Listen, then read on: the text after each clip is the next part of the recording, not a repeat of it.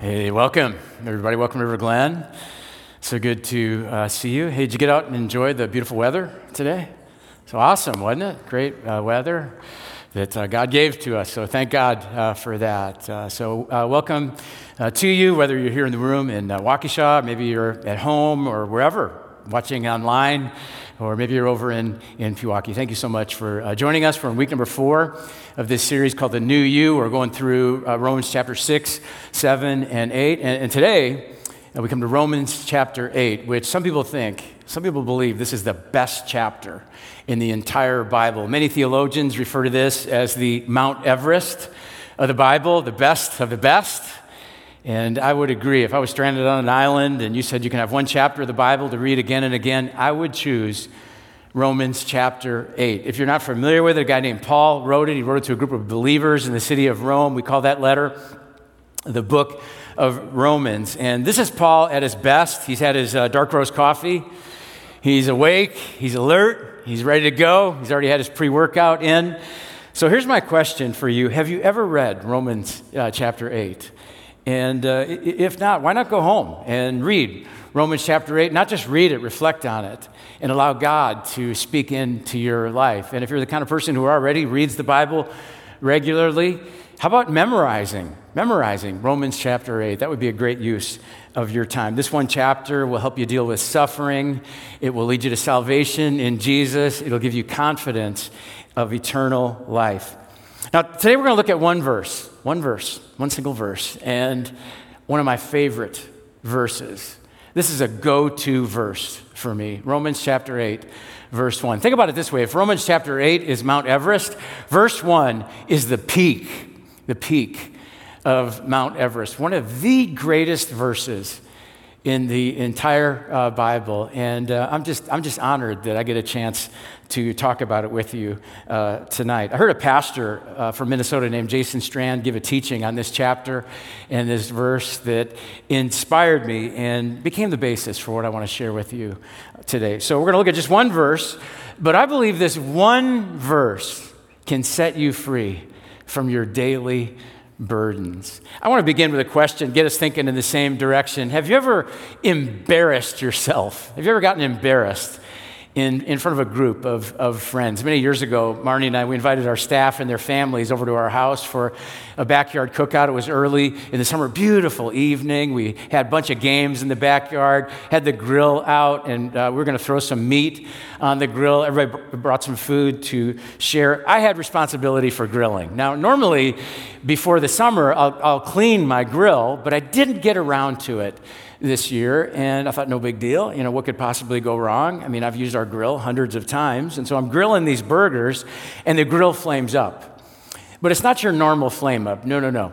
The, the, grease, the grease tray underneath was actually full, and it caught on fire, and my, my entire grill erupted in flames like I have never seen be, before. It, it, it became like a torch, this huge torch and, and uh, everybody's looking at me, all the guests are looking at me, but there's no way I'm getting this under control. And it got so hot, it actually scorched part of our driveway. I mean, I got scared because there's a propane tank on the grill. I almost, I almost had to call the, the, fire department, but fortunately, it eventually burned itself out. It cooled down, and I was able to cook the burgers. But if that's not embarrassing enough, uh, while we're waiting for the grill to cool down, one of the guys says to me, Hey, Ben, did you know that you have a wasp nest?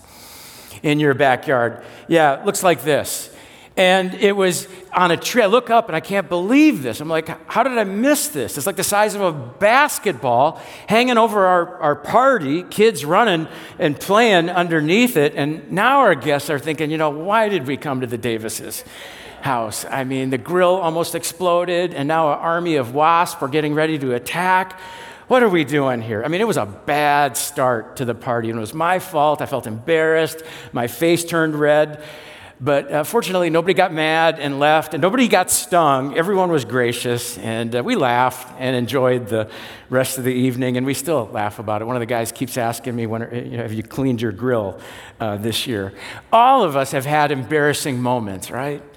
That we can laugh about and kid each other about. But sometimes in our lives, embarrassment isn't very funny because it doesn't go away. Probably all of us, if we're honest, have something in our life, something from our past, that causes us to feel embarrassment, even a sense of shame. And it's not a laughing matter, something that you did or someone else did to you. And what is that for you? Could be a divorce, could be your parents and your childhood situation growing up. Maybe it's your financial situation right now. Maybe it's a, a secret. Maybe it's a, a hidden sin that you have kept from other people. Let me ask is there something in your life today that you feel ashamed of and embarrassed about, and you wish that you could get rid of that feeling? Now, you could compare yourself to other people. You could say, I know I've got some issues in my life, but that person over there, they're a mess and it might make you feel a little bit better, but you're going to wake up the next day and you're going to feel that same sense of shame. It would make no difference. Which brings us to Romans chapter 8, verse 1. This powerful verse will help you define yourself, not by your past, but by who you are in Christ Jesus. And I believe if you apply this verse to your life today, it can set you free, completely free from shame and embarrassment that, that you carry. But before we look at Romans uh, chapter 8, I want to look at the context. I want you to see the end of Romans chapter 7. Now, if you were with us last week, we, we read these verses, but take a look at what Paul writes. He says, I don't really understand myself. For I want to do what's right, but I don't do it. Instead, look at this I do the very thing that I hate. Isn't that interesting? Paul wrote more books in the Bible than anybody else, and he says, you know what? There are times when I do things that I just don't want to do, which gives me reassurance to know that one of the godliest men who ever lived, from time to time, would do th- things that he wished he didn't do. But here's my question for you What happens when you start to do things that you hate? You start to hate yourself. You wake up in the morning hungover after a night of doing the very thing that you hate. And you look in the mirror through bloodshot eyes and you say, I hate you. I hate you. Or you lose your temper and say things that you never wanted to say, or you overeat. You do the very thing that you hate. And that's when the self talk begins. And you say, I'm such a failure. God, I'm so sorry that I'm such a disappointment to you. I'm stupid, I'm fat, I'm ugly, I'm worthless. I can't do anything right. That's how you, that's what we think. And when you think that way, how do you feel inside? I can think of one word to describe uh, that feeling, and it's the word shame. Here's a definition for, the, for, for shame shame is the deep sense that you are unacceptable because of something that you did or was done to you. Now, that's different than guilt. Guilt says, I did something wrong. Shame says, I am wrong. There's a big difference between guilt and shame. Sometimes guilt is healthy. Sometimes we should feel guilty because we've sinned against God. Guilt, in its healthy form, causes you to push away sin and draw near to God. Uh, shame does the opposite. Shame causes you to push away from God and say, I blew it, and there's no hope for me. Maybe the best word to describe this is condemnation. Condemnation is separation from God, punishment from God. And we're going to talk about that more in a moment. But condemnation can also happen after you confess your sins to God. Even though you confess and ask God to forgive you, you still feel a sense of shame. Notice I said after you ask God to forgive you. That's important. Conviction is when you feel a sense of guilt over unconfessed sin. That's holy and healthy. Condemnation is when you feel a sense of shame over confessed sins. Even though you've confessed and asked Jesus to forgive you, you don't feel forgiven. And that's a lie. And that brings us to Romans chapter 8, verse 1. I want you to feel the power of these words. Would you open your, your heart and your mind to this verse? Paul writes, Therefore, there is now no condemnation for those who are in Christ Jesus. In other words, you're not defined by what you did wrong, you're defined by what Jesus did right. Which is different than any other religion. I mean, every world religion says, hey, if you want to get God's approval, you got to do something. You need to go on a pilgrimage. You need to observe holy days. You need to do some religious rituals. Christianity says, no, it's been done. Jesus went to the cross and he paid the full penalty for your sins. He said, It is finished so that we do not have to live in shame or embarrassment or condemnation any longer. That's why I said you're not defined by what you did wrong, you're defined by what Jesus did right. And if you would believe this verse today, you could walk out of here free. Free from condemnation, free from embarrassment, free from shame, free from your past. And so I want to show you three truths about God's forgiveness from this one verse. Here's the first truth God's forgiveness is immediate. Look at this verse again. Notice he says, Therefore, there is now no condemnation for those who are in Christ Jesus. You know, I've wondered why does Paul, why does Paul include that word now? I mean, why did he feel the need to include that? Why didn't he just say, there is no condemnation for those who are in Christ Jesus? It seems to flow better. It even seems like a better use of grammar. Well, it's because he wants to emphasize something. He wants us to know that something happens right now. God's forgiveness is immediate. One of my favorite stories in the Bible happened during the crucifixion of Jesus. I've always loved the story where Jesus, when he's nailed to the cross, they nailed two thieves beside him. The conversation that takes place has always just blown my mind. One of the thieves looks at Jesus and says, I'm a criminal, Jesus. I'm not worthy. I'm getting what I deserve. He's stuck in a cycle of condemnation. And he says to Jesus, I know where I'm going, and it's not the same place that you're going. Would you, would you please just remember me when you get there? And Jesus looks at this thief right in the eye and he says, You're going to be with me today in paradise.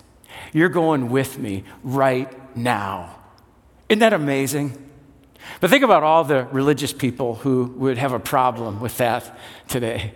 They would say, well, there's no, you know, there was no confession of faith, you know, there was no baptism, there was no evidence of, of life change. How do we know if that thief, if, if he was taking Jesus seriously or he was just, you know, saying that? He was probably in a lot of pain and he was probably delirious. And I'm not dismissing any of those things as unimportant, but Jesus forgives him immediately. Here's what I want you to hear today. Therefore, there is now no condemnation for those who are in Christ Jesus. Your forgiveness is now. Your freedom is now. Your new life can begin now. God wants to do something in your life, and He wants to do it right now. Don't carry the weight of your sin and shame any longer. Acknowledge your sin. Put your faith in Jesus and know that He forgives you immediately. Here's the second truth about God's forgiveness God's forgiveness is complete. Look at this verse again. It says, Therefore, there is now no condemnation for those who are in Christ Jesus. He says what? He says, No condemnation. Not even a little bit? None. Zero. Zilch. No condemnation. No condemnation means God's forgiveness is complete. But here's what some of us do we put our faith in Jesus and uh, we begin to feel God's forgiveness for our sins. We begin to feel the weight, you know, removed from our, our shoulders, the weight taken off of our, of our uh, back. But then what happens is we get to that last sin and we go, oh, that one's really bad. That one's really awful. And there's just no way that God could ever forgive me for that one. And we think, you know what, that's just going to have to go back into the, into the backpack, and I'm going to have to just carry that one for the rest of my life because there's just no way that God could ever forgive me for that. And that's what some of us do. You know, we have one sin, one thing, maybe from years ago, and we just think that's just too awful for God to forgive. Could be the affair, could be the abortion, could be the divorce, could be the time that you hit someone, could be the time that you blacked out. Maybe it was something so bad that I can't even say it in church. That's how bad it was. And you think to yourself, you know what? I'm just going to have to feel the weight of that. I'm going to have to carry that one with me for the rest of my life. But I want you to hear something today. Jesus Christ did not die on a cross, He did not endure pain and, and public shame and humiliation and have the flesh torn from his body. He wasn't beaten and whipped so that you could carry that one sin for the rest of your life. His forgiveness is complete. In fact, our greatest sin is like a drop, like a drip in the ocean of God's grace. God is greater, so much greater than your biggest sin and my biggest sin. And so here's what some of us need to do you need to take that backpack off and you need to open it up and you need to trust God with that last sin. And you need to declare there is therefore now no condemnation for those who are in Christ Jesus. Now, does that mean that we can just sin and, and, just, and just do whatever we want and then just say to God, hey, forgive me for that? Because that's how some people live. Some people just live during the week, you know, any way they want. They don't really think about God. Uh, they, don't, they don't really put effort into obeying God. And then they come to church and they go, oh, yeah, I'm sorry about that. Throw up a couple prayers, whatever it might be. Sorry about that, God. But if that's your posture toward God, it raises a question do you really love God? Do you really love God? You might love the concept of God. You might love the concept of heaven and the afterlife. You might love this church, but do you love God? And do you really understand God's love for you? For example, if I thought to myself, you know what, my wife Marnie is so loyal and super forgiving, I could treat her any way I wanted. I could be rude. I could ignore her. I could just blow money, spend money any way that I want. And I bet she would forgive me. But I would never think that way. It's a ridiculous idea to think that way about someone that you love. My point is, this verse doesn't mean that we take sin lightly. It doesn't mean that we don't make effort to obey God. Here's what it means it means God's forgiveness is complete. Third truth is that God's forgiveness is conditional. Look at this verse again. Therefore, there is now, so it's immediate, no condemnation, so we know that it's complete. And then he says, Who's this for? Is it for everyone? Is it for every human being on the planet Earth? No, that's not what he says. Is it for every person who does their best to try to live a good life? No, that's not what he says. He says it's for those who are in Christ Jesus. And so I want to ask you a question Are you in Christ Jesus? Do you know if you're in Christ Jesus or not? Truth is, every single one of us deserves condemnation. We deserve separation because we've ignored our Creator. We've done things our Creator has asked us not to do. And so we deserve punishment. We deserve the penalty. That's why the only way to be saved is through faith in Jesus. I want to try and illustrate this uh, for you. I've heard this illustrated a few different ways. I hope this illustration will help this to make sense uh, to you. Uh, when I'm wearing these glasses, I mean, everything looks red to me. You know, you guys all look sunburned. You look like you've been spending too much time on the beach in Florida. Have you guys been in Florida? You know, when I looked in the mirror, I thought, these kind of make me look like Bono from uh, U2. And then somebody said, no, you look like Elton John. I don't know. I kind of like these glasses. I don't know if I'm going to keep them or not. I mean, they just make everything look the same color. You say, hey, that guy's got a blue shirt on over there. I'd go, no, it doesn't look blue. It looks red. Everything looks red. And in the same way, when you put your faith in Jesus, God no longer sees your unrighteousness. He sees the righteousness of Jesus. The righteousness of Jesus completely covers you. God doesn't see your sin, He sees the sacrifice of Jesus for your sin. Theologians call this the imputed righteousness of Jesus. It's imputed because it's given to you. You didn't earn it, you don't deserve it, it's just credited to your account so that when God looks at your life, he sees you through the lens of what Jesus Christ has done uh, for you. Here's what this means. It means that if you're a person who belongs to Jesus, if you're in Christ Jesus, the next time you think, I'm not good enough, God, I just don't do enough good for you to be pleased with my life, I'm sorry, I'm such a failure and disappointment to you, you need to quote this verse out loud and say, There is now no condemnation for those who are in Christ Jesus. And you need to say, That's me. I'm in Jesus. There's no condemnation in my life, and I don't need to carry the weight of my sin and shame. You need to, you need to memorize this verse and use this verse. For those of you who are not in Jesus or you're not sure if you're in Jesus, I need to uh, lovingly, very lovingly tell you that there is condemnation. There is eternal punishment from, from God uh, and separation from God for our sins. That's, that's the bad news. The good news is that Jesus has a team and anyone can join his team. I want to show you a picture of an NFL player that I came across recently. He might look a little bit familiar to some of you. His name is Glenn Gronkowski, and uh, he played on the New England Patriots. Uh, the last time they won the Super Bowl. Now, don't confuse him with his older brother, Rob Gronkowski. Rob was the star tight end for the New England Patriots. Glenn Gronkowski was a fullback who played on the practice team for the Patriots. Every NFL team gets to have 12 players on the practice team. And if you're on the practice team, uh, you don't get to play in the games, you get to practice with the team. But even though you're on the practice team, you're considered a full member of the team. In fact, when the Patriots won the uh, Super Bowl the last time, Glenn Gronkowski, get this, he received a bonus check of $107,000.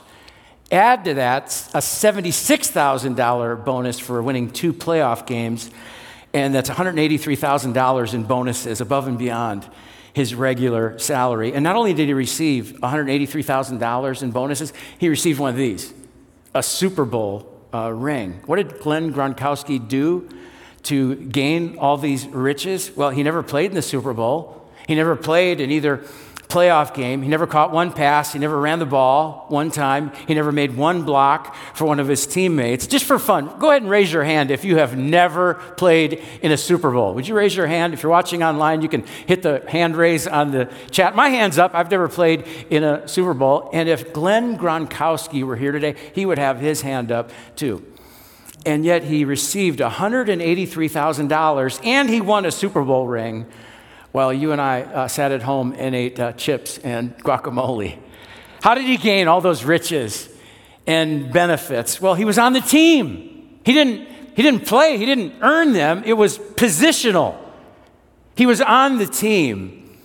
And Jesus has a team. And that might sound exclusive to you, but here's the deal anyone can join the team. Your age, it doesn't matter. Your ethnicity, it doesn't matter. Your church background, it doesn't matter. How much or how little you've sinned in the past, it doesn't matter. Anyone can join the team, and Jesus has won a great victory for the team. He defeated sin and death. He won the Super Bowl of all Super Bowls, and you can have all the riches and benefits that come with that victory, but you've got to belong to the team. Now, there's two ways that you can join the team, and be saved. First way is never screw up. I mean, never miss a weekend at church or morning devotions. Never miss an opportunity to give or serve or encourage someone. Never gossip, never envy, never lust, never act judgmentally toward another person. Never sin in your anger. And you always love God fully with your heart, soul, and mind and pray unceasingly. And if you're able to do all those things, then congratulations. You're saved. But the Bible says that's impossible because all have sinned and fall short, which is why God sent Jesus to make a new way for us to be saved. He did for us what we could not do for ourselves while we were unfaithful to Him. He stayed faithful to us. I heard a story recently about a mom whose teenage son went into full re- re- rebellion. He was moody. When she would approach him to, to give him a hug, he would push her away. He, uh, every time she would ask, How was your day at school? he would say, Mom, leave me alone. I don't feel like talking about it right now. And he'd go out on Friday nights with his friends, and his mom really didn't know, you know, where he was going or what he was doing. She kind of, she kind of guessed that he was up to no good until one Friday night, her son came home drunk. And he stumbled into his uh, bedroom and passed out on the bed. And his mom heard him come home. So she got up and walked down the hallway into his room. Two minutes later, her husband woke up and realized that she was uh, gone. And so he got up and walked over to see what, what she was uh, doing. And when he walked into their son's bedroom, he saw his wife sitting on the edge of their son's bed, uh, gently stroking the son's hair. And the husband asked, What are you doing? And she said, Well, he won't let me love him during the day. And so I love him at night. And that's how God is with us. For some of us, maybe for years, you said to God, just, just leave me alone. I don't want to think about you. I don't want to talk about you. I don't want to go to church and read the Bible and obey you. I just want to do what I want to do. Just leave me alone. And still, God loves you more than anyone, even though we're unfaithful. He stays faithful to us. No matter how many times you pushed him away and said, God, just keep your distance, he pursued you. What if today was a day you said, God, I want to belong to you? I want to experience your love and, and know your grace. I don't want to push you away anymore. I want you to come into my life. I believe in your Son, Jesus Christ. I want to put my faith in him and, and follow him. And if you make that decision, you let us know. We want to celebrate with you and encourage you and share some resources with you and help you take some next steps. If you're watching online, you make that decision. You let us know. There are others of us, maybe for years, maybe for decades, you've walked around with, with a backpack on, and there's that one sin, and it just weighs you down. You carry shame embarrassment and condemnation with you everywhere you go. What if today was the day that you declare that there is now no condemnation for those who are in Christ Jesus and you could be set free? And I know God can do that for you because His forgiveness is immediate and complete. He sees you, he sees you through the lens of what Jesus has, has done for you. I'm going to pray for us, and then we're going to share communion together. Our communion is open to anyone who decides to belong to Jesus. We've got communion available on the tables in the back of the rooms. If you're watching online, you can use your own items and share communion with us. The bread represents the body of Jesus, the juice represents the blood of Jesus. We're going to leave this verse up during communion so that you can read it and reflect on it and apply it to your life. Let me pray for us. God, thank you for this great chapter of uh, Romans chapter 8 and this powerful verse, the first verse. God, thank you for not just forgiving our, our sin, but removing and cleansing our guilt and shame and embarrassment so that we can live like a new person. I pray that all of us would put our faith in Jesus and experience immediate and complete forgiveness. And for those of us that have already put our faith in Jesus, but we still feel the weight of our sin, our shame, even one sin, would you set us free? Let us know that there is no condemnation for those who are in Christ Jesus. And we would walk away today with the, and that, and that burden would be gone. We thank you and and we pray this in the name of Jesus. Amen.